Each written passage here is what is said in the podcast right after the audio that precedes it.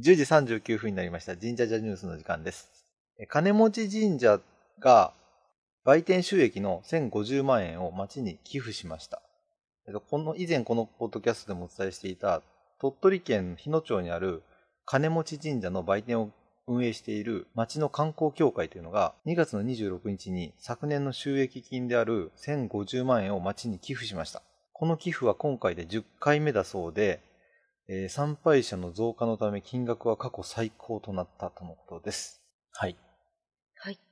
あの、売店は、あの、民間の土地に町が、町がね、設置しているみたいで、2006年にリニューアルしたんだそうです。うんうん。で、当時、町が財政再建に取り組んでいて、町の町観光協会っていうのが、あの、運営管理を無償で引き受けるとうん。ということで、それを運営していた、そのし民間の土地だけども、無償で運営することでこう引き受けていたと。で、その売り上げの中から今回1050万円を寄付したということですよね。売り上げの中から売り上げの中からでしょうね。そうだ、そうだよね。収益金1050万って書いてあるから。もっと稼いで。あ、実際にはもっと稼い一部とは書いてないけど、でも全額だったらこんなキリのいずいでもないだろうし、と思いますよ。で、これまでの最高額は600万だったが、うん今。年はそれをはるかに上回っている。ね。えうん。 2倍1050万だから2倍までは行ってないけど、倍、うん倍近いよね。金持ち神社は10年前参拝者が年間17万人くらいだったと。うん。それがマスコミ等で紹介されるようになって、14年には約20万人に増えたと。はい。うん。14年の11月に売店の横に宝くじ当選者の、あの、お礼の絵馬。当選した人がお礼に来るんだね。おーうんその絵馬を200枚以上こう掲示した。うんうんうん。そしたら、また参拝者が増えて、えー、2015年には約32万人の参拝者。わすごい32万人年間に来るってすごい数だよね。 32万人年間に来たら、うん1日に三えー、1日100人以上100人、じゃないえ、1000人1000人あだいぶ違う。 三三百二十え、三、あ、三十二万人だよね。三十二万人とか千人か。 1000そう人。だね。一日千あ、人。すごい。千人すごいね。 100人だったらなんかその辺の神社でも行くんじゃないまあそれぐらい行きそうな気がする思っ千人だ千人すね。ごい千人。平均して千人だと。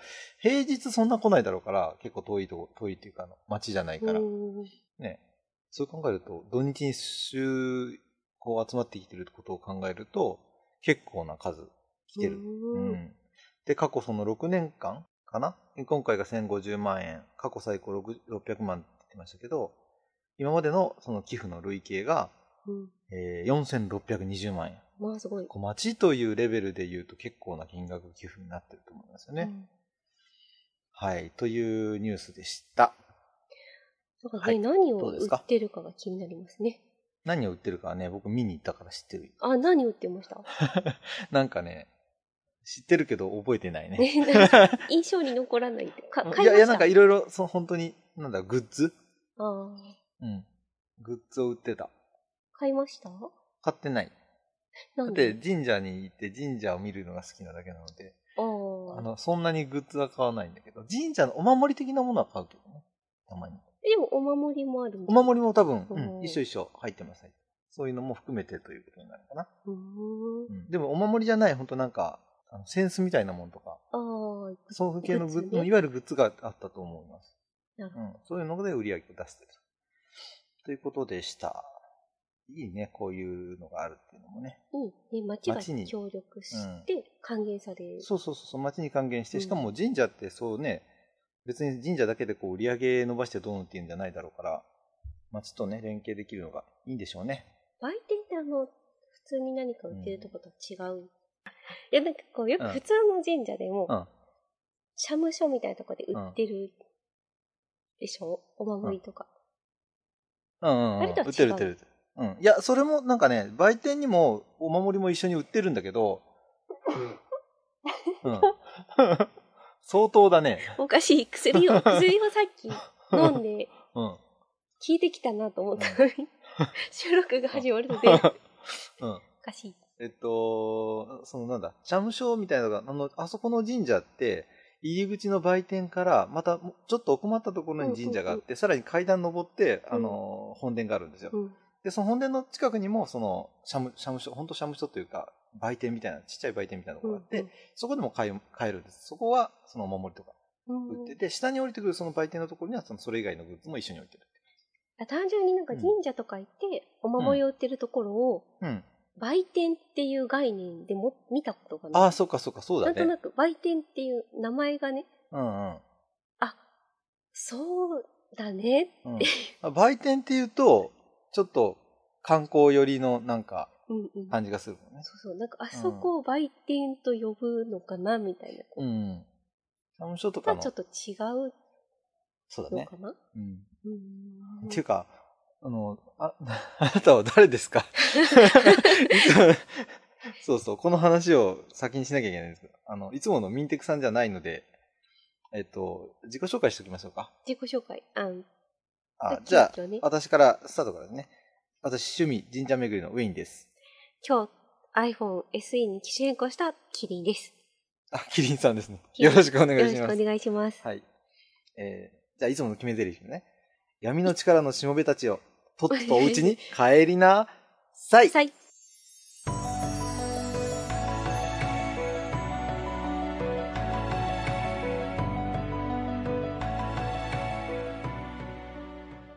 ありがとうございます。つも つもえ、こんなの入ってましたよ。はい。入ってる。やばい。あれ聞いてる過去 え、の。聞いてる聞いてる。全部一回。一回だけ聞いてないでし一回だょけいや、いつもやってるの、その回だけ多分なかったんで。いやいや いや。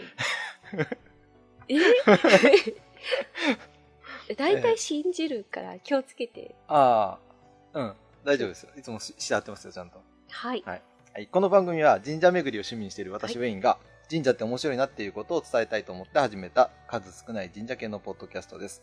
えー私、ウェインも、えー今日はいませんが、ミンテクさん、えっと、今来ていただいているキリンさん、今日ゲストのね、はいキリンさんも、えー神社の専門家でも学者でも何でもありませんので、話の内容は間違った部分もあるかもしれませんが、そのあたりはご容赦ください。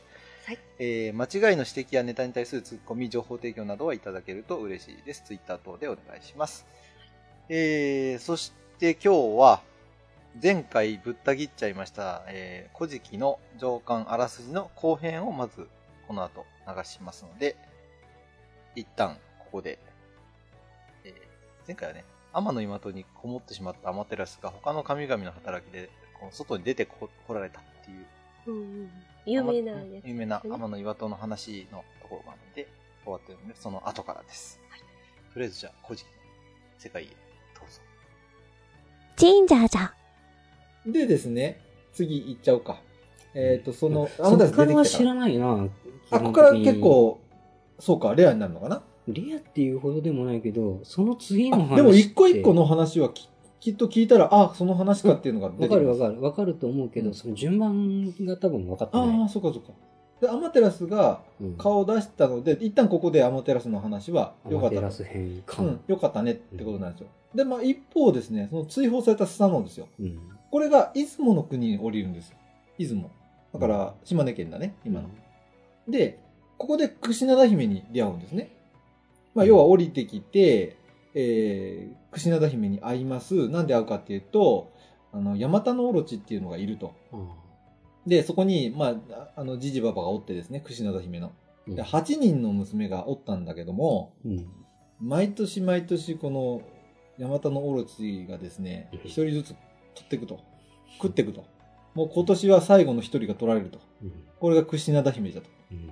あのこれ不思議なのはここでなんなんだろうねあの串灘犬以外の名前は出てこないんだ。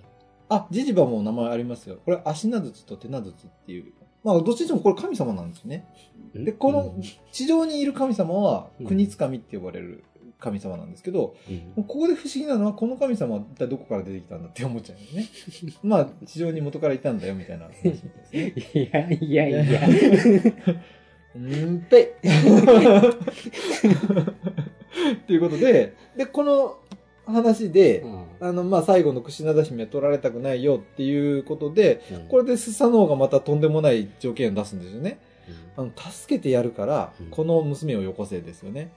うんうん、素晴らしい、素晴らしい駆け引きが始まるんですけど、 まあ食われるよりマシかと。しかも天の、まあ、もとても高貴な神様であると。後期かなうんあの、今までの行動を見ると全然高貴じゃないですけど、まあ、いや、これは血筋ですよね。いいとこの出だから、まあいいってことですあーそういうよこ。とね。うん。あのう、や、やることは乱暴そうだけれども、でも強いみたいだし。うんうん、なんか、ああの、天のアマテラスっていう神様にだって立てつくやつだみたいな感じで見えるんでしょうから、その話が来てるのかどうかわかりませんけどね。うんでそこからね、うん。うん。佐野だっけうん。のことをよく知らないんだけど、うんそのやんちゃアマテラスとのやりとりの後の佐野、うん。それ以降やんちゃはしてたのうん、ここ、そこの、天での話は、あ高間ヶ原での話はまあ一旦終わってるので、うんそれ以上のなんとかはないですけど、まあ、アマテラスの、まあ、ところで大暴れしたぐらいが最後じゃないですか。あーなんうかんあれかな、中二病的な何かなって緑るののかなこの子だけなんか幼い感じがすごいしますよ ね。うん、であのある程度成長してうん「あいたたたたた」だだんだん気づき始めるのか な、うん、構で成したのかな構成したのかなっていうところで、うんでまあここでもまあでも言ってもすあのスサノまあ強いんでう、んうん、とめちゃこ強いんで、えー、ヤマタノオロチ倒しちゃうんですよね酒飲まして酔っ払わしてっていそうやそうつそうでしょそうん酔っ払わしてこれがなんかよく、まあ、この辺は神楽でも有名なんでね広島の方ではねで女装女装して櫛柄の代わりに行って女装したのは俺神楽で見たからじゃなかったけどえ女装しても違うっけ女装の話はあるけどスサノのここの話ではないかななんそうなの多分うん眠らせてそこに行ってっていう感じだったと思いますうんで、えっと、まあ、一旦そこで、まあ、スサノオのオロチ退治と地上に降りてくるまでの話があって、うん今度ですね、ここからまた話が飛ぶんですよちょ。っと待って、ちょっともう一つ質問いい、はい。そのアマテラス編が終わって、うん。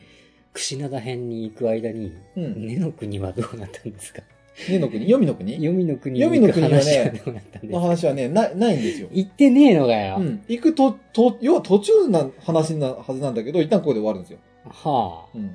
で、そこから今度、スサノオとあ。うんクシナダがここで結婚しちゃったので、うん子供の話に行くん ですよ。おいおい、だから、いや、お伏線母さん回収に会いしたてかから行ってよ。お母さんに会いた くて降りていく途中だったと思うんだけど、うんこれはまあちょっと置いとい て、スサノオはもうここで子供を作っちゃいまして、うんえっと、スサノオの子孫の6代目にあたる、あ遠いな。いきなり遠いな。 6代さ、今度下ってきまして、 6代っつって結構な年月経ってるなそうです。ね。大穴無地、えっ、と、まあ、有名な名前で言うと、大国主っていう名前になるんですけど、あーの話になります。で、大国主、だからさっき、あの、出雲に降りてきたって話から、出雲の話だったりしてましたけど、この人たちは、あ、この人たちって言ったらいいの大国主は一人なんですけど、大国主って末っ子が何かだったっけそうそうそうそ何何人兄弟かなう。そうなんですよ。えっ、と、これ何人だったかな何人かメモしてないや。でも、お兄さんたちが何人かいるんですよ。うん。で、それの末っ子だったんで、いびり倒されてたんだっけそうそう。あのーこのお兄さんたちがねうん、綺麗な神様がいるっていうので、やうがん、やがみ姫って、姫がいるっていうのを聞いてあー、そこに求婚しに行こうと。うん。で、その道すがらですね、稲葉の地で、あの、お兄さんたちの荷物持ちをさせられてたんだ、大国主はずっとうん。一番後ろでね。うんそしたら、その先にお兄さん行ってるじゃないですか。うん。ただ、先に行ってるお兄さんたちが、あの、うさぎをね、の、をいじめてですね、皮剥いちゃってるんですよ。あの、あ、皮剥いでた、ごめんなさい。皮剥いだのは、えっとね、サメなんですよ。で、それに、治る方法、どうやったら治るかって方法を嘘を教えていじめてるんですすりよ。込むんだっけそうそうそうそう。 痛い目に合わせてるんですよ、ウサギを。うんそれで、ガキかよ。ガキ、ガキっすよ、こいつら。こいつらも神様のはずなんですけどね。 ちっちゃい よな。ちっさいいいたずらというかいじめをするんですよ。で、奥にその後から行くじゃないですか。うん。後ろ荷物持ちで、うんだから奥に主の絵って袋を持ったそれも知らないわ。あの担いだ感じで描かれるんですけどサンタ的な。サンタ的なあれ、うんプレゼントじゃなくてお兄さんたちのあの荷物持ちなんで荷物持ってるみたいですね、うん。でそこで、まあ、ウサギに会ってなんかそのお兄さんたちにいじめられたんだよっていう話 ですよでもこのウサギって、うん。そもそもねうんあのーなんか海を渡りたかった時にうん。あのサメにうんサメにってなこの中ではワニって書いてありますけど、うんあの、海に並べと。うん。俺たちウサギと、お前らサメと、うん。どっちの種族が数が多いのか数えたるから、うんう並べ と。うん俺上、そう、その上を一個ずつ数えていくまあと。そこだけ聞くとね、なんか、うんなんとか童話的な感じだよね。 みたいな感じでうん渡ってったら、うんその最後の、最後の最後で、ついポロッとウサギが、なんかね、騙され、騙すこいつは騙されてみたいなこと、ポッとバ言ーわれカて、バーカ。バカバカ言っちゃったのが聞こえ て、うんあの、なんだってってことで、まあ、渡り切ったところでう、ん皮剥がされてるわけかなっていう話ななでんすんよで皮を剥いだんだろううんね食っ。ちゃわないんだね。うんっていうのに対しての、その、うその大国主のお兄さんたちのいじめ、大国主がそれを助け、で、助けたことによってウサギがあなたはそ、その女神様と、あの、八神姫ですね。八神姫と結婚できるよ。なぜかウサギが約束してくれるわけですよ意。味がわかんないな、うんそこも。 お兄さんたちはやや悪いやつで、あなたはいい人だ。あなたはきっと結婚できるみたいなことを言ってくれると。ちょっと待って。うんその、稲葉、それ稲葉の白ウサギだよね、要は。そうそうそう、稲葉のでですねサメを数えて渡り切ったところで、うん馬鹿にして皮を剥がされて、うんその剥がされてるところに、うんその大国主の上の兄弟の人たちがやってきて、塩をすり込んで、で、悶絶していたと。うっん。ていうことは、その稲葉の白ウサギはどこから渡ってきたんだあ、わかんねえ。 どっか書いてあったかもしれないけどわかんない。渡ってきた先で大国主だと会ったそうそうなるよねってことうんその、島から渡ってきたとこかな。そうるじよゃないねのうん。あの本土の本土側だよ方ね。だよねうんそそうだのね、そうだね。剥がされて悶絶しているのが話からするとそうだね。うん本土に渡りたかったのかな、この人はな。うん今度帰れなくなってるね、だ。どうすんだろうね。帰る必要はなかったんじゃない そうか。もう、大国主と一緒についていけばいいんじゃないでついていくのそっパかートナーになればいいんじゃないわかんないでそのね君けはど。うん。あの子と結婚できるよみたいなうん。ドラえもん的なことを言うわけだそうそうそうそう。なんでこいつがしわかんだよ、そうって言うんだけどう、んでも予言通り、その、うさぎの予言通り、八神姫は大国主を選ぶわけなんですよ、この後。なんでなんだろうねそれに怒ったお兄さんたちに、大国主は殺されるんですね。殺されるうの、ん。 サクッと殺されます。あの、すげえし、簡単に殺されますね。そんな簡単に殺され結るの、構簡単に殺されます。というのが、うんさ簡単にっていうのもあれだけど、うんなんだろうね、その後ね、母親がですねうん、その大国主の母親になたる人ね、うんが、あの、要は天津神の偉い神様ですね。神結びの、あ、一応ここで神結びの御事出てくるんですよ。神結びって一番最初に出てきた神様じゃないですか。だっけあのうん覚えてねえやうん。その辺の、あ、まあ、すぐにお身を隠しになったって系の中の一人なんだけど、うんその人に頼んで生き返らせてもらうっていうことがあります。で身を隠したのに探し当てたんだ。もう探し当てたんだ。あの、うん。神結びがだからここでちょっと出てくるんですよ。ううんん。まあ、頼んで生き返らせてもらう。なんか、なんだったかな。メモし忘れてるけど、何かもらうんですよ。生き返らせる用のツールを。ドラゴンボール的な。ドラゴンボール的なものをもらってるんですよ。で、それで、生き返らせるんだけど、うまたすぐに兄さんたちに見つかって、また殺されるんですよ。だからサクッ、サクッって2回来るんですよ。そうなの。うん。だからちょっと、あの、すごいフランクに死を語られてるんですけど、でも、それもまたお母さんが同じように生き返らせるそのツールを使ってね。でもこれじゃあ何回生き返ってももう殺されると。うん。これじゃあいかんということで、あの、要は、この今言ったように6代前遡るとスサノオじゃないですか。うんで、スサノオがご先祖様なんで、そのスサノオのところに、うんお、おおじいさんにうん行って、そこに助言をもらってくるとうんいうことになります。で、スサノオの生ときてこるろのに、まだ。うんいます。スサノオにいますよ。うんで、スサノオのところに行ったら、あの、娘のスセリビメっていうのが迎えてくれるんですけど、もう、早速その子と仲良くなっちゃって、誰が 大国主そのすすりびめってが。うん。どこから出てきたスサノオの娘です。んスサノオのとこ行ったらいたんですよ。その、スセリビメが。うんだから、スサノオの、これね、うんとね、なんて言えばいいのかな。あ、これ、す娘って書いてあるんですけど、えスサノオ直の娘なんかどうかわからないですけど、要はスサノオ系列の血筋の娘になるわけですけど、、だから、大国主からしてうも、ん自分身内じゃんの身内なんですよ。うん6代前のおじいちゃんまあの、ほぼ他人だけどな。のどっかの女との声 を。ほぼ他人だけどな。ううんっていうのと、うあの、いきなり結婚しちゃいます。あれあの、なんとかの人は あの、無視です。あれここでは一旦無視です。あれ、その、結ばれるよって言った、うん結ばれなかったの結ばれるって言われて、うんあの、確かに、姫はオークインスを選んでるんですけど、うん殺されてますから、その後、あうんすぐ。そんなで、逃が、逃げてきたのが、えっ、と、スサノオのいるとこで、はいで、ここでまたスサノオは、あのーちょっといいおじさんになってるんですけど、角が取れたから、角ちょっと取れてるんですけど、でも嫌がらせするんですよ。大国主に。大国主に。うんで大国主に、ここでもなんか、なんていうのかな。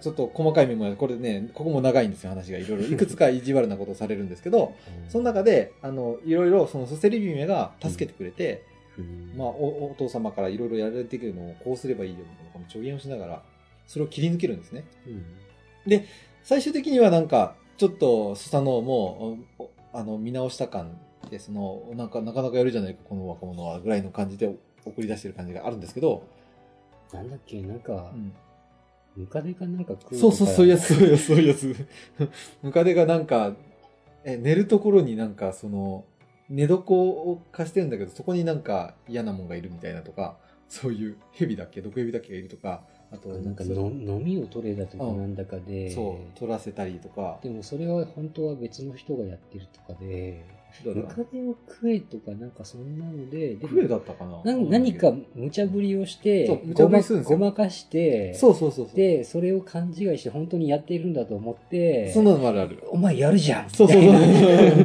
感じで、そうそうそだう。ったよねう。ん、結局まあ、いろいろ嫌がらせはしたけれども、うんことごとくクリアしたんですよ。うんで、まあ、スセリビメが手を貸してるかどうかまで分かってたか分からずか知らないけれども、その、それで一応認めて、認めるんだけど、でもまあ、えあの、ちょっと大国主は、それなりに仕返しをしつつ逃げるんですよ。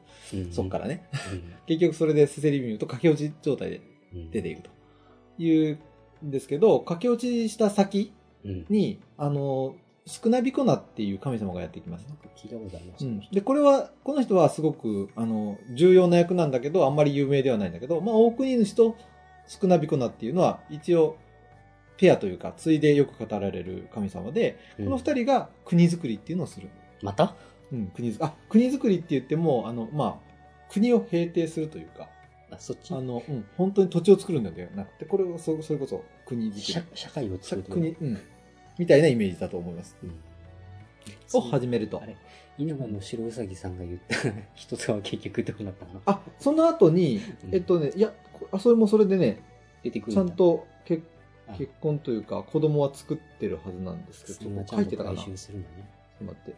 それ、その辺は僕のメモには飛ばしてるかもしれないけど、一応あったはずです よ。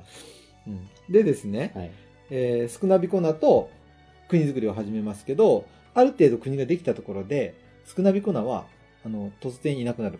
さようなら。引退します引退します。うで、でそれ で、国ニスが、いや、ちょ、ちょ、ちょっと待ってと。んうんこれから俺じゃあどうしたらいいんだと。途方に暮れてしまうのね。一緒にやってたんでしょ一緒にやってたのでに、あんた、マネージメントは全部少なびこながやってたってこと多分ね、これ、この話からすると、スクナビコナが相当いいやつで、す相当できるやつだったんだと思う。でそいつがメインでやってたってこ多とだよ分、ね多分ね、 大国主ね、動揺しすぎなんですよ、ここでね。百人主ってすごい神様っていうイメージがあるけど、ダメな人、ダメな人っていうか ね、もうね、基本的にね、アマテラスもそうだしう、んサノもそうだけど、うん結構、ダメなやつばっか り。現代人から見ると。うん、でもなんか人間臭いっちゃ人間臭いんだけど。うん、で、うんえっ、と、その後に、後、後を継ぐというか、スクスクナビコナの後に、うんあの、えっと一旦ね、大物主の神っていうの、大物主が出てくるんですけど、うんうん、神様ね、これも。で、これが、うんあの、私を祀ればうん、国づくりはうまくいくぞと言うん ですよ。祀れば、そんだけで、みたいな。っていうそかう、っていうか、うん大国主も一応神だよね。うん、そうそうそうそう。で、その、なんだっけ大物主うん。うん。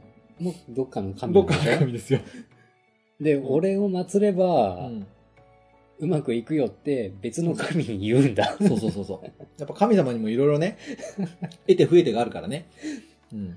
で、まあ、要はそのまま言われた通り、祀りましてですね。あー、うん。するとですね、まあことごとくことがうまく進みましてですね、国づくりがうまくいくわけですよ。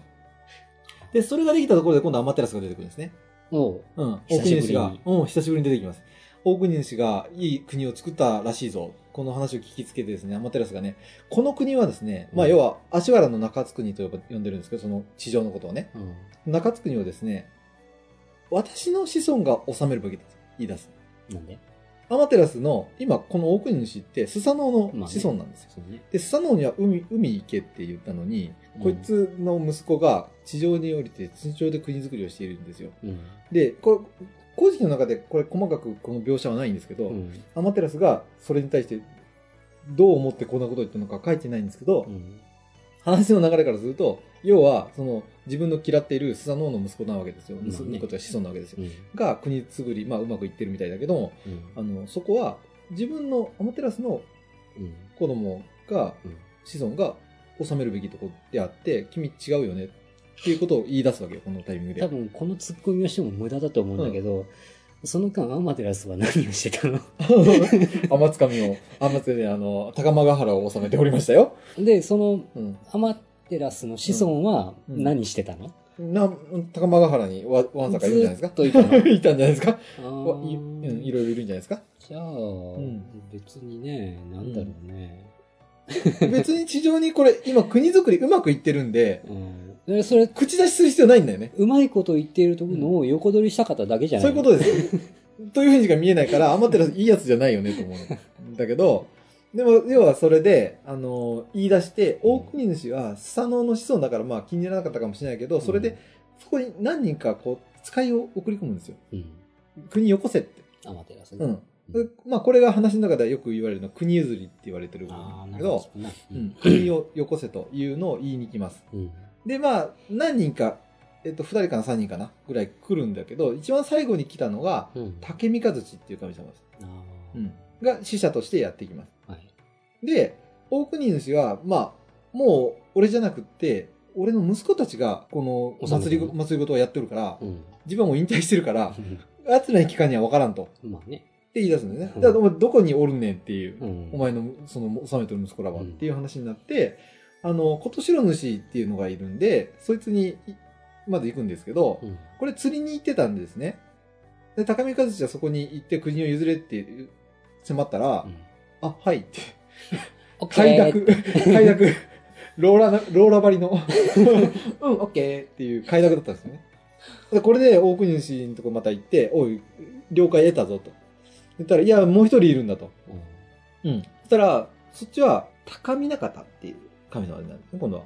高見中田高見中田。竹見中田竹見中田。高見中田竹見中田かな。だかうんら竹見和地が来て、うん竹見中田竹見中田を、に聞けって言ったんだね。ううんん。だから竹見中っ田が、あのー、 No て言った力比べをして、の勝てばいいよという話になるわけ。うんううんん。感じねで、それでいいんだ負けたんですよ。 簡単に。どっちがえ、あの、大国主の子供の方がね。竹見中田がうん。あっさり負けたのあっさり負けましてう、んできるスだったんじゃないのでこの人は、 また、あの、もう、もう、もう僕は全然、じゃあ、一切感知しませんので、いいです、どうぞどうぞって、ううんん。これも引きこもっちゃって。竹見中田うん、だけど見なかった。これはね、あのー、諏訪、諏訪大社ってあるんですけど、うん諏訪に行って、もう私ここから出ませんから、もう好きにしてくださいっていうぐらいの、もう完全に、あの、受け渡しちゃう引きこもりだうん引きこ引きこもって。諏訪ってどこだっけうんえっ、と、長野県にある諏訪大社っていうところがあって、そこにそこ祀られてる。そこまで行ったのえ、あ、ここまで、あ、行ったの。でんえ出雲の方だよねあの大国主そうのそうそうそ子孫がう。うん。作ったのはにこっちに、結構な来距て離あるうんなこっちに来て、ここで多分、なんかしたたんだ戦って、負けて、こまあ僕からでこ、ここで戦った多の分、うん、そうそういう話だと思う。で、ここからもう出ませんって言っ て、うん、だと思うよ。おそらくね。なんかあれか、うんあの、バトルものの漫画にある、ここじゃなんだから、どこそこへ行こうぜみたいな、 そんなノリなのかな。うん。ああ、 かな。ここじゃ周りに被害 が出る。いいとこがあるんだ。あの、気を高め始めてそうそうそうそれで15分、こここじゃ15分経つやつ。うんそういうやつか。多分短時間で決着ついてる気がするんですけど、これ、相当力の差があった感じでそ終われってでるみたいなん諏訪湖ができけたどのかな。ああ、その、あの、破壊で破壊力で。 そうそう。で、こう、諏訪大社ってね、なんかこっちとね、あの こっちってなんだよ。こっち、あ、そうか、指写真わかんねえな、これ。図が伝わらないか。なんだろう。あの、紙紐があって、二つの宮分かれてる。えー、えうん諏訪湖を挟んで上と下ってことそうそうそうそう。そんな感じ。諏訪湖の反対側じゃないかな。こっちに。あ、ちゃんと見てないけど、これ調べてたらなんか時間き そうだなで、まあ負けてしまって諏訪に引きこもると。その後、あの、出雲の国にうん。いるじゃん、お国主が。うん。で、超かっこいい社を、うん。神社を作ってくれたら、あ、もう俺はそれでいいよって、大国主は最後の条件として言って、後出しだな、めんあどくあ、せそうえだ、な。そうだ、そうだ。あうちの息子にってまず振っといて、あ、うんもう一人息子がいてって振っといて、最後に、あ、じゃあうしお、お、お社さえ作ってくれれば、みたいな感じ で、めんどくせえ。後 付けは後付けなんですけど、って言って、その条件のもとに承諾することにしたんですよ。うんうん。それで、要は国を譲ることになった。から国譲りの話がここまで終わると。。そしたら、そのこの国の中にさ、うん。国っていうぐらいだから、うん普。通の人たちもいたんだろうけど、うん。その普通の住んでいる人たちが、うん人なのか神なのかは知らんけど、うん。その人たちは OK だったのかな。なんもわかんないんじゃないですか。うん、人も神もいっぱいいたんだと思うもうすでに、わらわとね。で、それで、えっと、アマテラスの命を受けて、じゃあ国を治めなさいと言って、使わされた人っていうのが、うんニニギっていうね、ニニギの御事です。ああ、これ竹や三日月じゃないんだ。あ、あれはね、死者として来た人なんで、ううんん、 で、 3人ぐらいって言ってたよね、死者。うん、他はそこに、いやそれ、それぞれは、あ、その前までの人たちは、うん大国主に負け、負けてるというか、あの、負けてん行のったけど帰ってこねえじゃんなって、じゃあもう一人行かせろって言って、ま、行ったけど帰ってこねえじゃん、もう一人行かせろっていう感じなんですよ。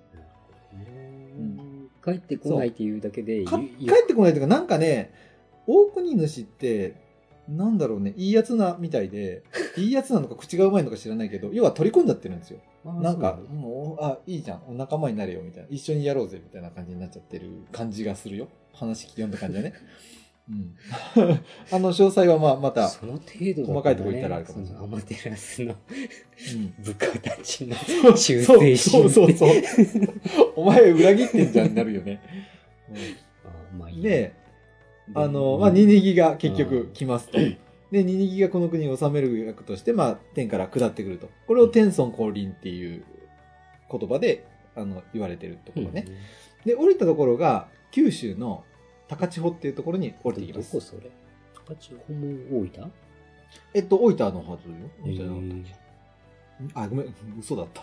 ーどこだよ九州なんだけど、うん宮崎かなあ、こう。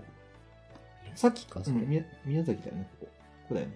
あー宮崎県だよ。け県境がここがなんで、もうちょっと近いとこに降りりゃいいのにねうん、大分は、け大分に接してるああなるほど町なんだけど、高千穂うんっていうとこがあって、まあ、県としては宮崎。うんで、そのちょっと北に行くと大分県入るんだけど、大分にこの宇佐ってあって、宇佐神宮この辺なんですよ。はいはいっていう感じです。の部分に、その高千穂っていうところにおります。で、高千穂はなんか高千穂神社があってここはやっぱりニニギを祀ってるんだと思うんですけどう、んええここはなんかずっとここ神楽が盛んであなんそうか、ま、毎日やってるらしいですよえー神社でだからまあこれも僕行きたいところなんですけど行ったことがないですうんでニニギはここであの木の花の咲夜姫っていうのに出会って結婚します国収めろやはい 結婚してから納めるんですね結構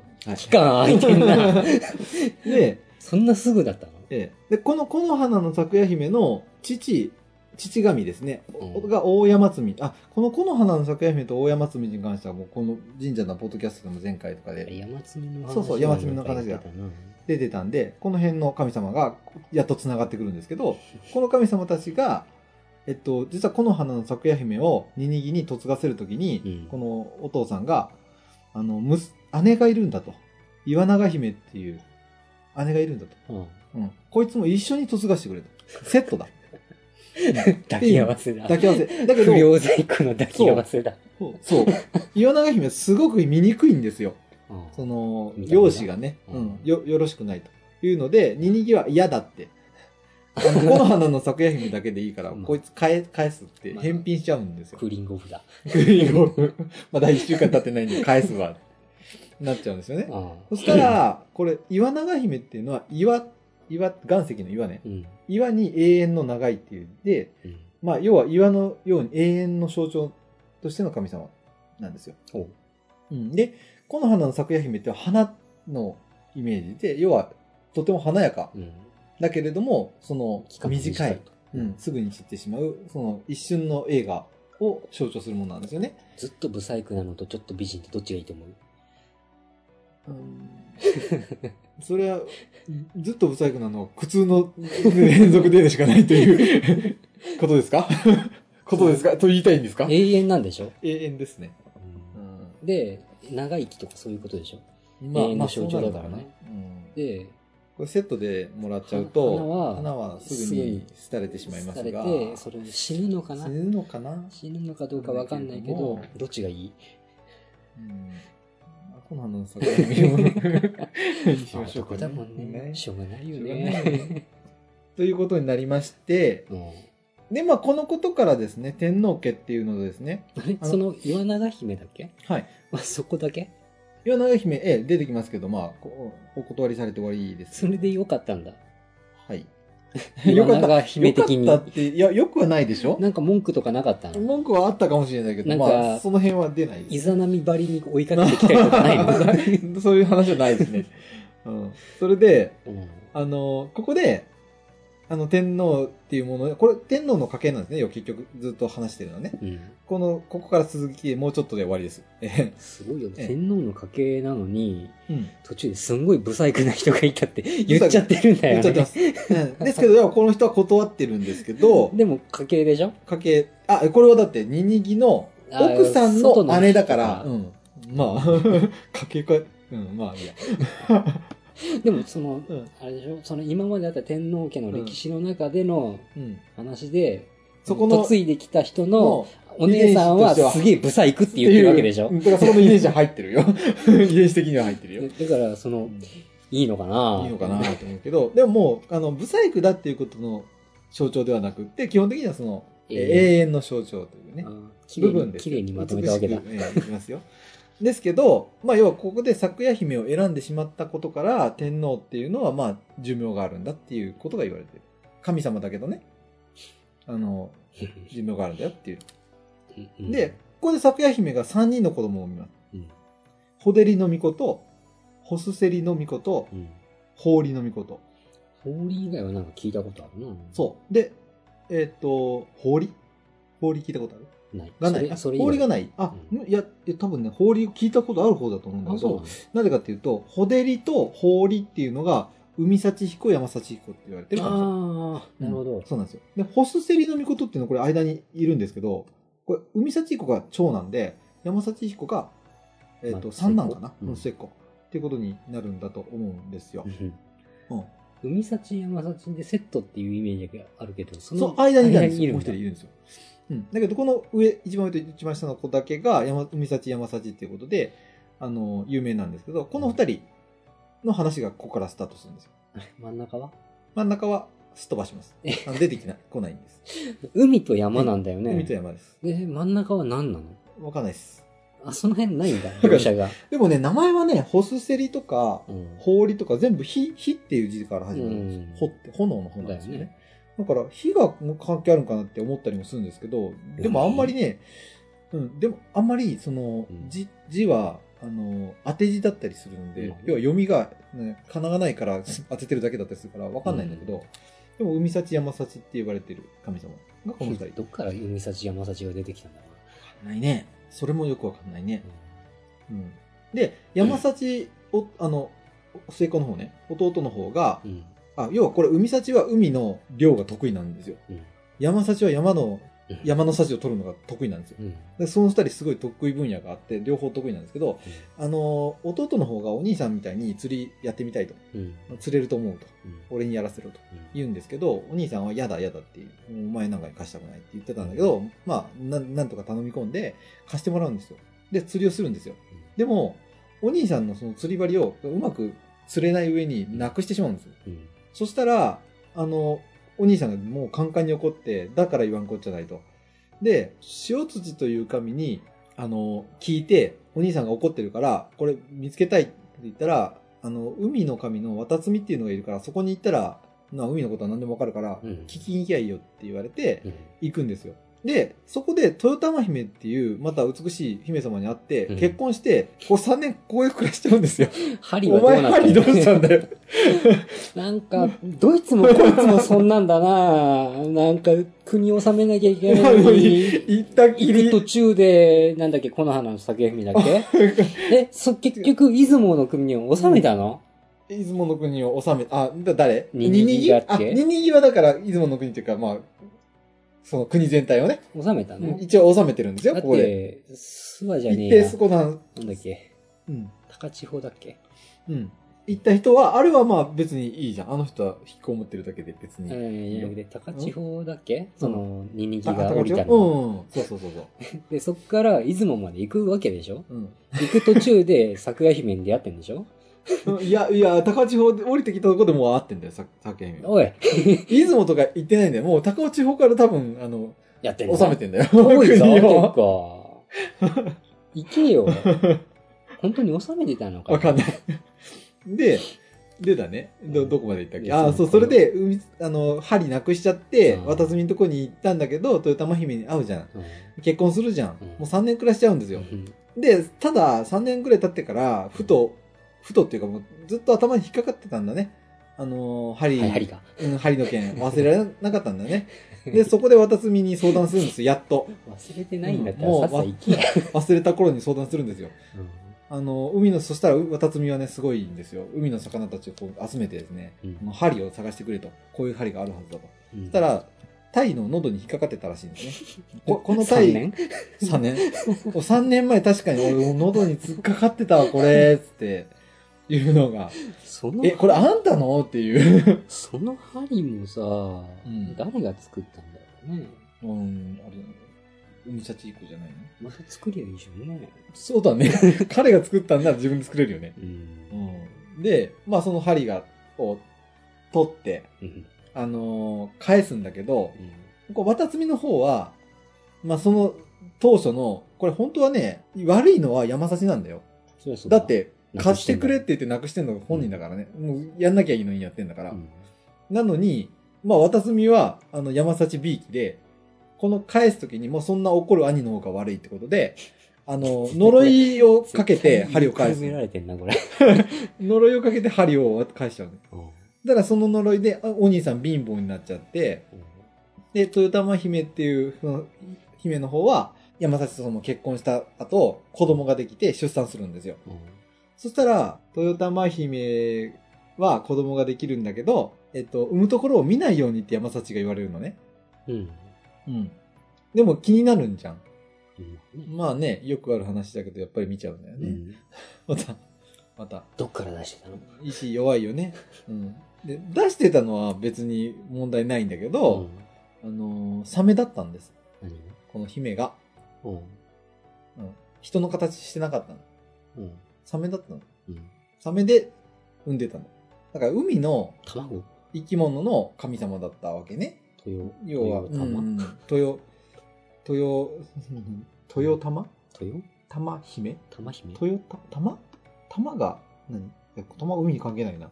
豊これ漢字どう書くのかなその豊玉姫。うん海関係なさそうだね。豊玉姫は、うん。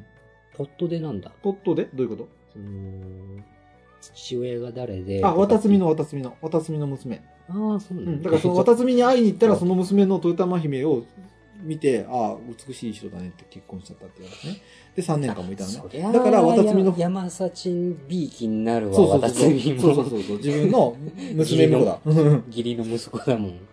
そういうことでまあまあお兄さんが悪いそれはお兄さんが悪いってまあお兄さんはまあそう貧乏になっちゃったのでそれはいいとしよくねよくね。よくはねえよ、まあ、それで話は終わっててえー そこで終わるの。そうお兄さん貧乏になったようでななぜかめでたしめでたしみたいな感じになっちゃうけどめめででたたくねえぞくはないんだよこれどうどう見てもやっぱり遡って読むと山幸悪いんだよね これだけどその山幸のえっと山幸とそのサメのうん子。供、う んそのサメのサメの神様あの豊玉姫のうん子供っていうのが、えっ、と、ミーターなーにならなかったの、これは。これ、これはね、ミーターなーって言って逃げちゃいます。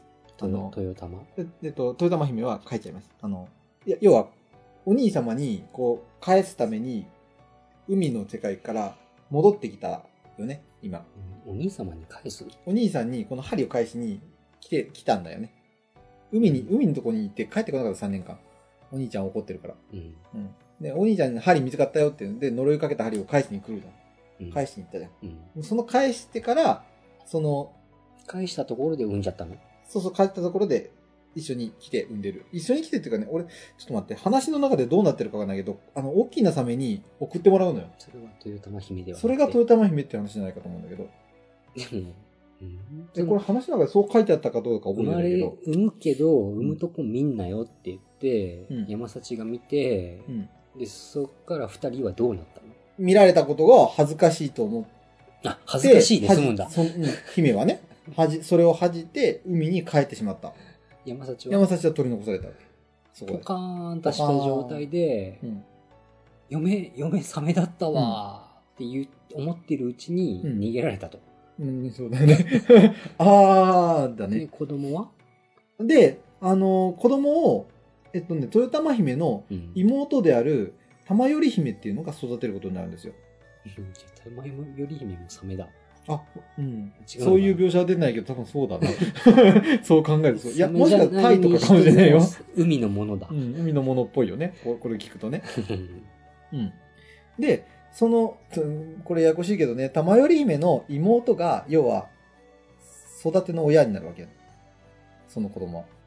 この子供の名前は、なぎさたけうがやふきあえずって書いてあるけど、長いなあのー、うがやふきあえずっていう神神様なのね。が、この、玉より、ええっと、妹の玉より姫が、これをこう育てるんだけど、育てたまんま、うんうんこの二人が結婚しちゃうんです。育てた子と結婚しちゃうんです。だから、自分のお母さんの妹と結婚するのね。うんっていうことになる。で、ここで生まれたのが、カムヤマと言われびこの御事。誰それこれが、えっと、最初の天皇ですね。神武天皇おおのことです。うで、天皇の家系が始まる。んここ、が、上妻紀の終わりです。こあの、神話世代の古事記のい上妻紀一巻だね。上巻だね。が、ここまでで終わりです。いけ た。うん長かった。これだいぶ端折ったけど、これぐらいです。あの、細かくいくともっといろいろある感じですけどね。かなりざっくりで、この。これが全部漢字で書いてあるっていう話。神武天皇はサメの子か。せやで。 せやで、せやで。サメの。の子やで。おそらく。そこは古事記にもサメって書いてあるのワワニっ。て書いてあるんだ。うんうん、で、ワニっていうのはなん、多分ワニって書いてあるね。ワニっていうのは何なのだっていうのがなんかずっと議論されてるけど、うんまあ、サメだろうと。なんでことになってる。なんでサメだろうってなってたあのね、えっと、それこそ、島根とか、うんそっちの方で、今でも、サメっワニ料て理、もうワニ料理っていうのはサメうんの料理なんだよね。うんだから、昔から、ワニって呼んでたんじゃないのっていうことらしいですけど、うんその辺はね、わかんない。僕も民族学とかやってる人に調べてもらうとわかんないかもしなれるないほね。どね。なんかいろいろな説があるみたいですね。ツッコミどころしかなかったわ。そうですよ。 っていう、まあ、ファンタジ ーの物語です。タジまあな。昔の人も想像力すごいなと思います。うん、ツッコミあと足りないところは自分で補完してねっていう感じでしょ。あ うん、なんか話今だいぶすっ飛ばしたけど、大君主とかって、今うんさっき言ったように、もともとさ、なんだっけーそのえっと、じゃなくえっとね、八神姫っていうのに求婚しに行ってて、実際この人とも結婚するんだけど、うんその他にも、あの、他の神様のところね、すね、セリビメとかけ落ちしちゃったりとかうんしてるじゃん。うんこれ以外にもなんかいろんな女の子を手出してるんですよ。すごいよね。うあんのー、いじめられっことは思えないほ思えどないの行動力だよね。プレイボーイになってるんですよ、一気 に。で、最終的にね、あの、だいぶお偉いさんになっててね、天からね、うん北死者までも取り込んじゃったりしてね、うんなかなかの、あの、なんでしょうね。女たらし男もだから人たらしっていうの、うん、それは何性的にやっちゃったのかんな。んうん男もそれは知らないけど。そういう描写ってないの男同士で子供を産むみたいなのってないの、男同士で子供はないね。男神同士ではないと思うよ。古事記の中では。みうん。あ、でもこの古事記、まあ、あの漢字で書かれてる原文ってた、いな。うん。んではほとんど出回ってないし、読む機会があんまりないそかれら。ないだろ。うん国宝とかだろ、そんなの。うんでもそのままさ、うん。原文としてしょ出版しても良さそうじゃないああ、あるんじゃないの、ね。それがなかなか見当たらなくって手に入ってないんだけど、うん。あ、現象が欲しいの原書欲しいなと思ってて。だっ、て、現代語訳すると本当の意味伝わってないかもしれないじゃん。うんまあもうね、ちょっと気になるけどね。うん。大学とか、うん。あっち系の学術書としては手に入るんじゃないの、あ、それはあるかもね。まあでも、まあ、古事記自体の研究がしたいわけではないから、あれだけど、 あれだね。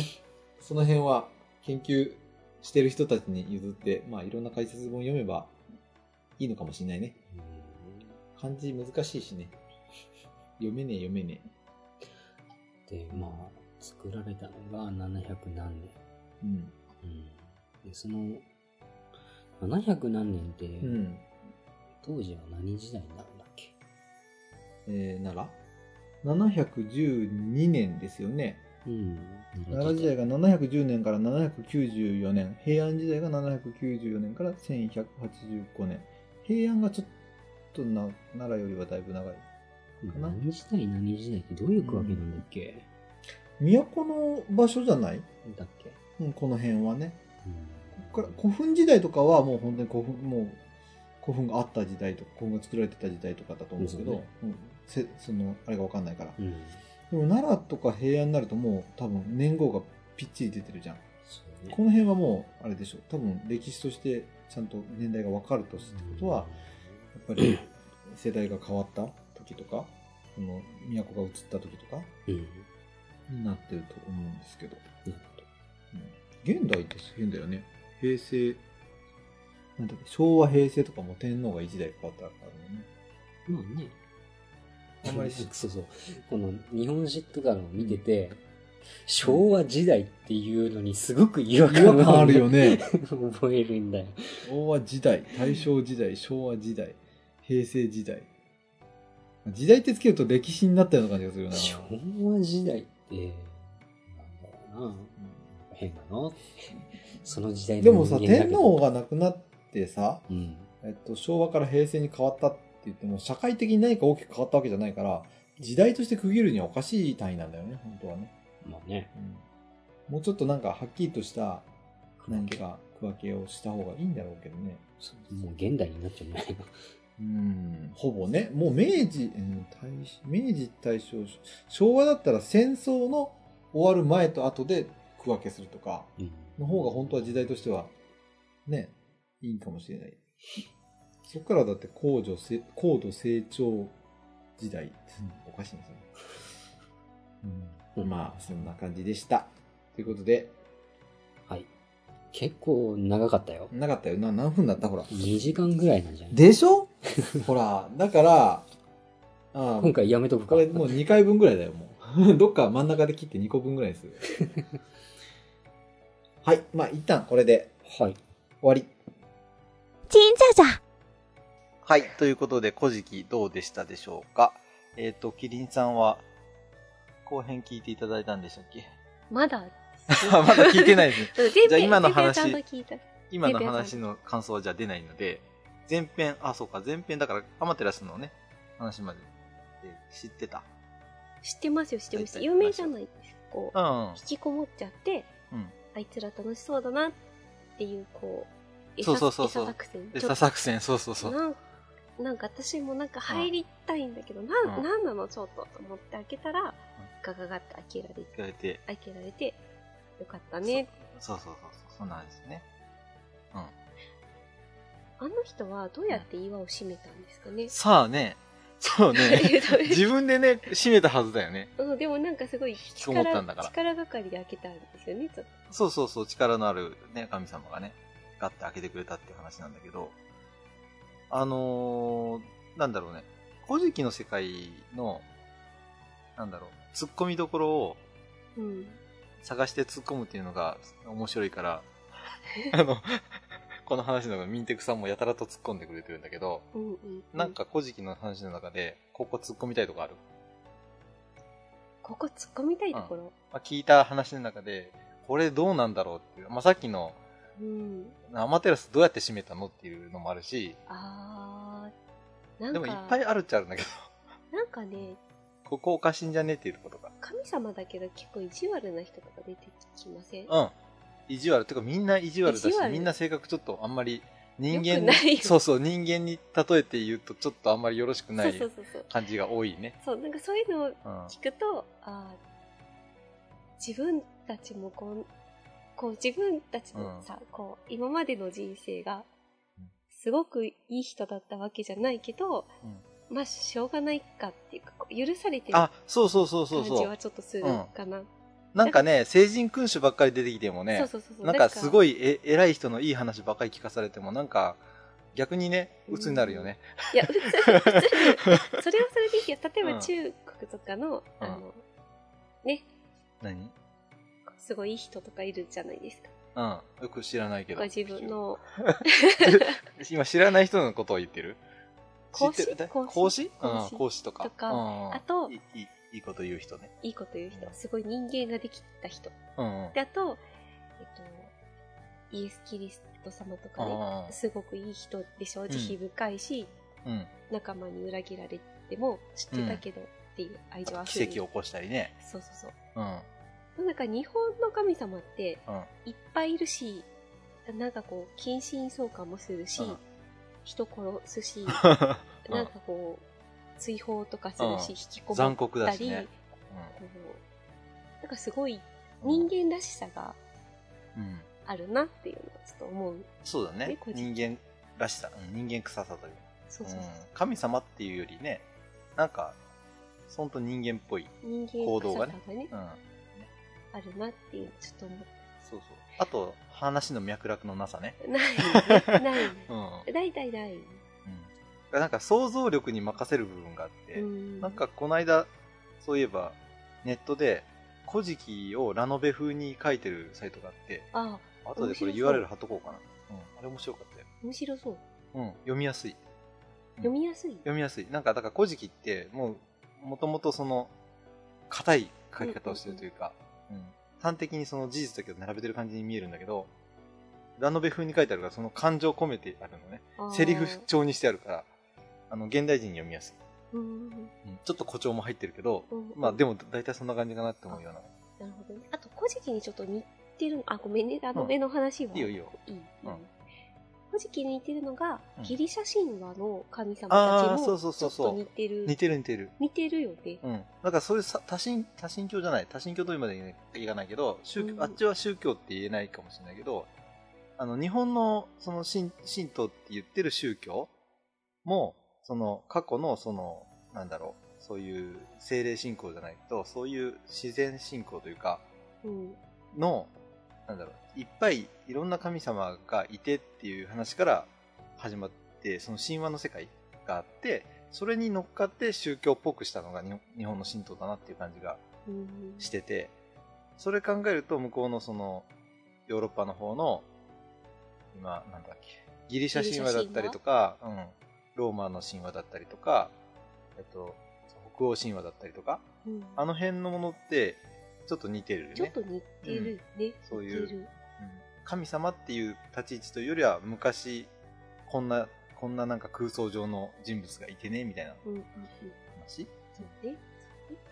なんか面白いねそういうのねね山に例えられたりとかねあーそうだ空ね気や川に例えられたりね、うん、そういうのが面白いかなと面白いかな思いますねはい納得いかないのは、うんヤマタノオロチの、または7個だなっていうのを解決でき てないあこれその話出てきてないけど できてない。あ、そうかそうか。それはな何股っていう言葉があのあのどういう定義なのかなっていうねそうそうそう。そうそうそうそう頭頭が8個で、頭が8個 で、あ、だから、あの、二股っていうのはそもそも股が一つだよねっていうなんですよねそう。そうそう二股っていうとまた一つで二つの頭があるじゃん。本当だね。うんで、ヤマタのオロチっていうと、股が8つあるんだから、頭9つだよねって話。あ、だからまたやつないんだよね。あだから、また7つなんだよ。ヤマタのオロチ は。でしょでしょ っっていう数のお話ね。そうそうそう僕が言いたかったんであれあれがすごい記憶に残ってるのは、 うん。うん。ドラえもんで、うんのび太がおかしいんじゃないのかって突っ込んでるうん感があって、あ、これについてそうそうそうあ、そうなんだ。ヤマタえーのオロチは、うん頭が8だからうんこうまたは7つじゃ7じなゃいかなみいたいなかです。多分、確かドラえもんがうん。うやむやにするの。そうなのそれを 結局ちゃんと説明答えらせずれないに。みたい な。なんでそういうう、そういう回があったんだ。そうああっうんた。なんかであっが印象に残ってると。たそうそう、やっぱり、古事記をね、思い出すから。感慨深い。感慨深い。今日出てきてない話出をすてるんきて ないですね。うんうんごめんなさい。出てきてない。いや、出てきたんだろうけど、聞いてないんだよね。聞いてない。うんええヤマタノルチの話聞はくね。、聞くからちゃんとヤマタノルチ出てきたよね、多分。え。後半だったら、今日後半だったら、うん、出てるはず。あ、じゃあ、じゃあ、ナイスだっ、ナイス。ナイス。はい。ということでした。はい。はい。じゃあちょっとエンディング。はい。えー、っとね、えー、っとね、なんかな何かあ、そうそう。この、キリンさん。はい。あの、皆さん多分は、お初なんで、お初なんですけど、なんか聞いたことある声だなと思ってる方がいるかなと思って。いますねね。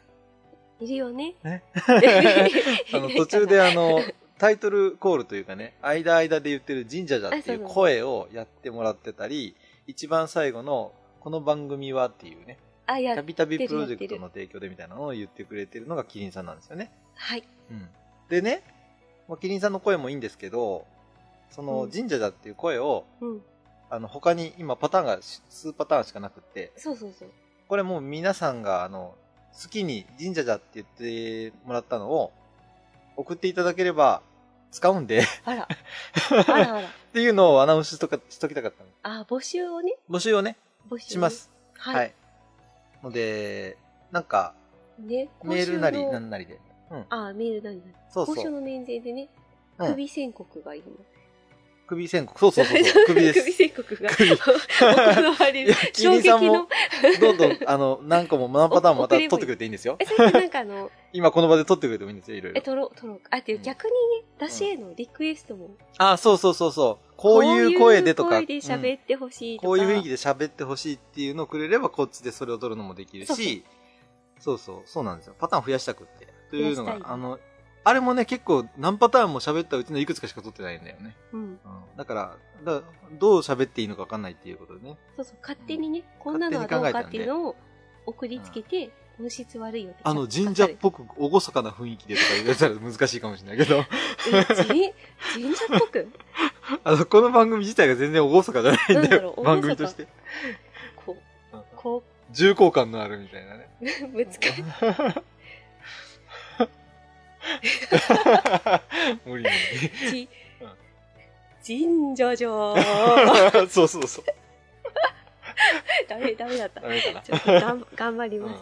ということがあるんで、まあ、リクエストなうんうり、ん自分で喋った声なりを送ってもらえばいいです。注意事項ないんですか何え例えば、前、長すぎていけない前とか。と後ろには1秒ずつぐらい空白の時あ間入れ空てくだ白、さ切いりとか取りやすいように空白がある方が、音のない時間が入ってる。単発でね、ううざわざわ後ろでなんか入ってたら難しいうんうんけど、まあ、大体はこっちで編集でなんとかなるんで、大丈夫大丈夫です。で、よっぽどお音質が悪かったり、よっぽど、なんだろう、き聞き取りづらかったり、タイトルコールになってないとか、でない限りは、大体、後々、取っといて使います。大体どうせそんなたくさん来ないから。そっかそっか大丈夫。うん大体大丈夫大体大丈夫ですよ大体大丈夫。うんダメだったらダメで、またこれ、これ取り直してって言うかもしれないですけど。そうだねでえすそうくくれた人 にそう、くれた人 に。えく れたこれちょっとこれはちょっと使えないんで、もうちょっと直してくれれば使いますって いうのは取り出してあダメ出しをじすゃあるっちゃんとていう。送ったらうんウィンさんからうん返事が来る、返事は多分あしま来す。る来るえ、そんなたくさん来ないから大丈ア夫だとド思バいまイすよ。ス込みで来るアドバイス込み。大体は、あの、あ、OK です。使います。のを返します。はい。ということで、えー、そんぐらいかな。あ、で、ついでに、あの、僕ね、大失敗をして、あの、神社検定受けるって言って、はいはいはいあの、教科書いろいろ買ったんだけど、アマゾンで注文したら、なんか同じものを2個注文してたみたいで、うん2つ来たのがあって、あ二の重、にねそうそうそう。ついでなので、まあ、その応募した人の中から欲しいっていう人は、応募ついでに、あの、プレゼント欲しいですって書いていただければ、こっちからその、神話のおへそっていう本、あ一冊あるんプレゼンで、どなたかに、あの、応募いただいたな方の中から、どなたかにお、すごいプ。レゼントします。あの初プレゼント。初プレゼントよ。おうんただその場合は、あのープレ応募いただいた、当たった人に、当選の方に、あの、あなたですってお伝えするんで、その方からあの送るために住所とかお伺いしなきゃいけないので、ああ。あの、公開はしないで、うちだけで、送るためだけに使うんで、その時は、そういう情報が必要だということは分かっておいてください。そのぐらいかな。まあ、基本神社検定を受けたい人に送りたいので、うんそれ。は欲しい、その、欲しいっていう希望だけ伝えてください。こういつまでにとか、応募期間は特にない。えっとね、でも神社検定6月だから、早めに切った方がいいでしょ今は4月だから、はい。 勉強する時間がいるよね。勉強勉強する時あの、4月いっぱいで、 そうね。 4月いっぱいで決めます。 5月の中旬ぐらいに届く。うんで、まあ、ギリギリに届きギます。リギリにはい届く。うんまあ大体ちょっと使える。受けた人は受けた人も持ってるかもしれない。持ってるんじゃうんかあの受けたくない人でもいいよ。あだからもしくは6月じゃなくても、まそうたかそうか次の機会があるんで、 次の時大丈夫ですよ。よ。そんな、あの、他の世界遺産検定みたいに毎年増えたりするような内容じゃないのでう、んうんうん多分、しばらく使えると思います。あれ、神社系って受け、受けるんですか私うん。受けますよ。今も申し込みしたよ。う何級か持って持ってないですよ。初めて受けるんで。る。なるほでど。 3級と2級を併願してあ同時併願で1日で同時同時に受けます、という話を前のポッドキャストでしてますあれ、おかし いな。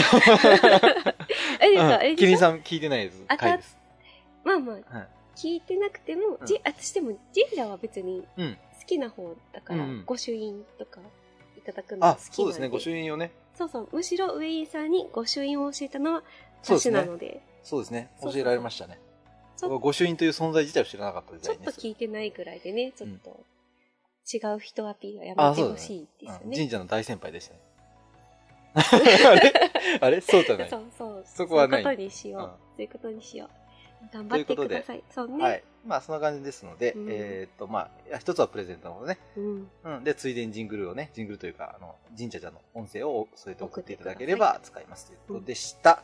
はいあ、あと一個ね、中野棚商店街というところからですね、実はメッセージをいただいていて、はいあのー中野棚神社を取り上げましたから、広第島のね1、回の時かなうん2回の時かなあ、1回かな 思い出せない。えーどっちかで取り上げたら、広島の中野棚神社で取り上げたら、最近、あのメッセージをいただいて、はい中野棚神社の、その中野棚商店街というところがそこを盛り上げてて、うあん、の、ちょっと紹介したキャラクター、キュービの狐っていうキャラクターとかを使ってるんですけど、そこの、その、それこそ広報の担当の方はいみたいな人から、おすごいツイッターで、ツイッターというか、メッセージでメッセージで、うん、いただいて、あの、聞いて、中野棚商店街の、なんか、会合みたいなところで言ったらみ、会うん会合で話をしたらみんなが喜んでくれたみたいなことをか、こう連絡いただきましたよ。はい、はい。あ、すごい。ままさかそんな。な本当に中の人が聞いてるとは、中野棚の中の人中が聞い野てる。棚の中の人、中野う棚神社ってあの、南大門の裏側にあるやつ。ん、南大門とか多分、広島の人しか知らないけ ど、焼肉屋さんのいやいやいねや、あの近くだね。そうだねん裏そうなだのねかなあの通りになるのかあな通のり的にはその通りなのあかなの辺の近くうん、ですそようそうそうね。そうそうそうあーすごいうんそこです。嬉しいあでのすね。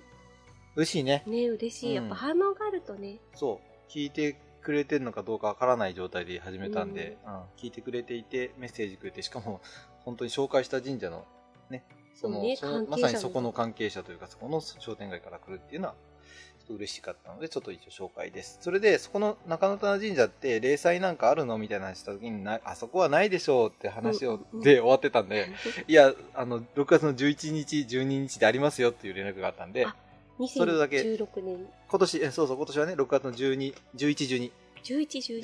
12で、あの、お祭りがあるそうなので、興味のある方はその日に行ってみてくださいと。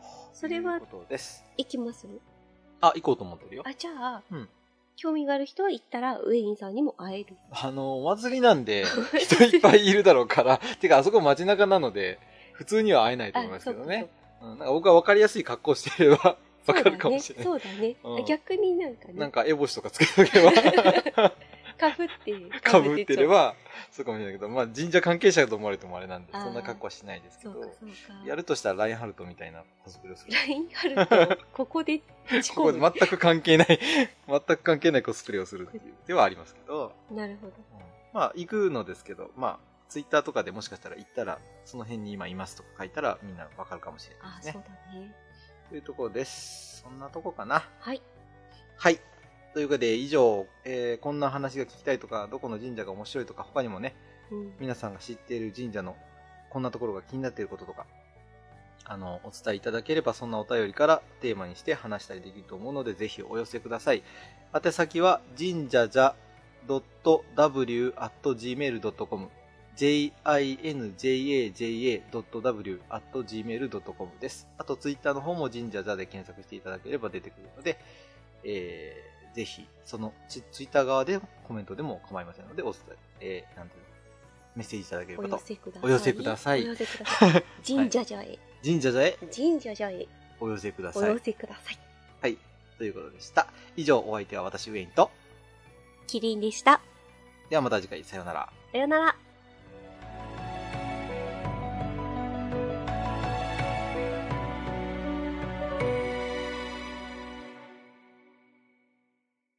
この番組はバックパッカーを応援するたびたびプロジェクトの提供でお送りしました。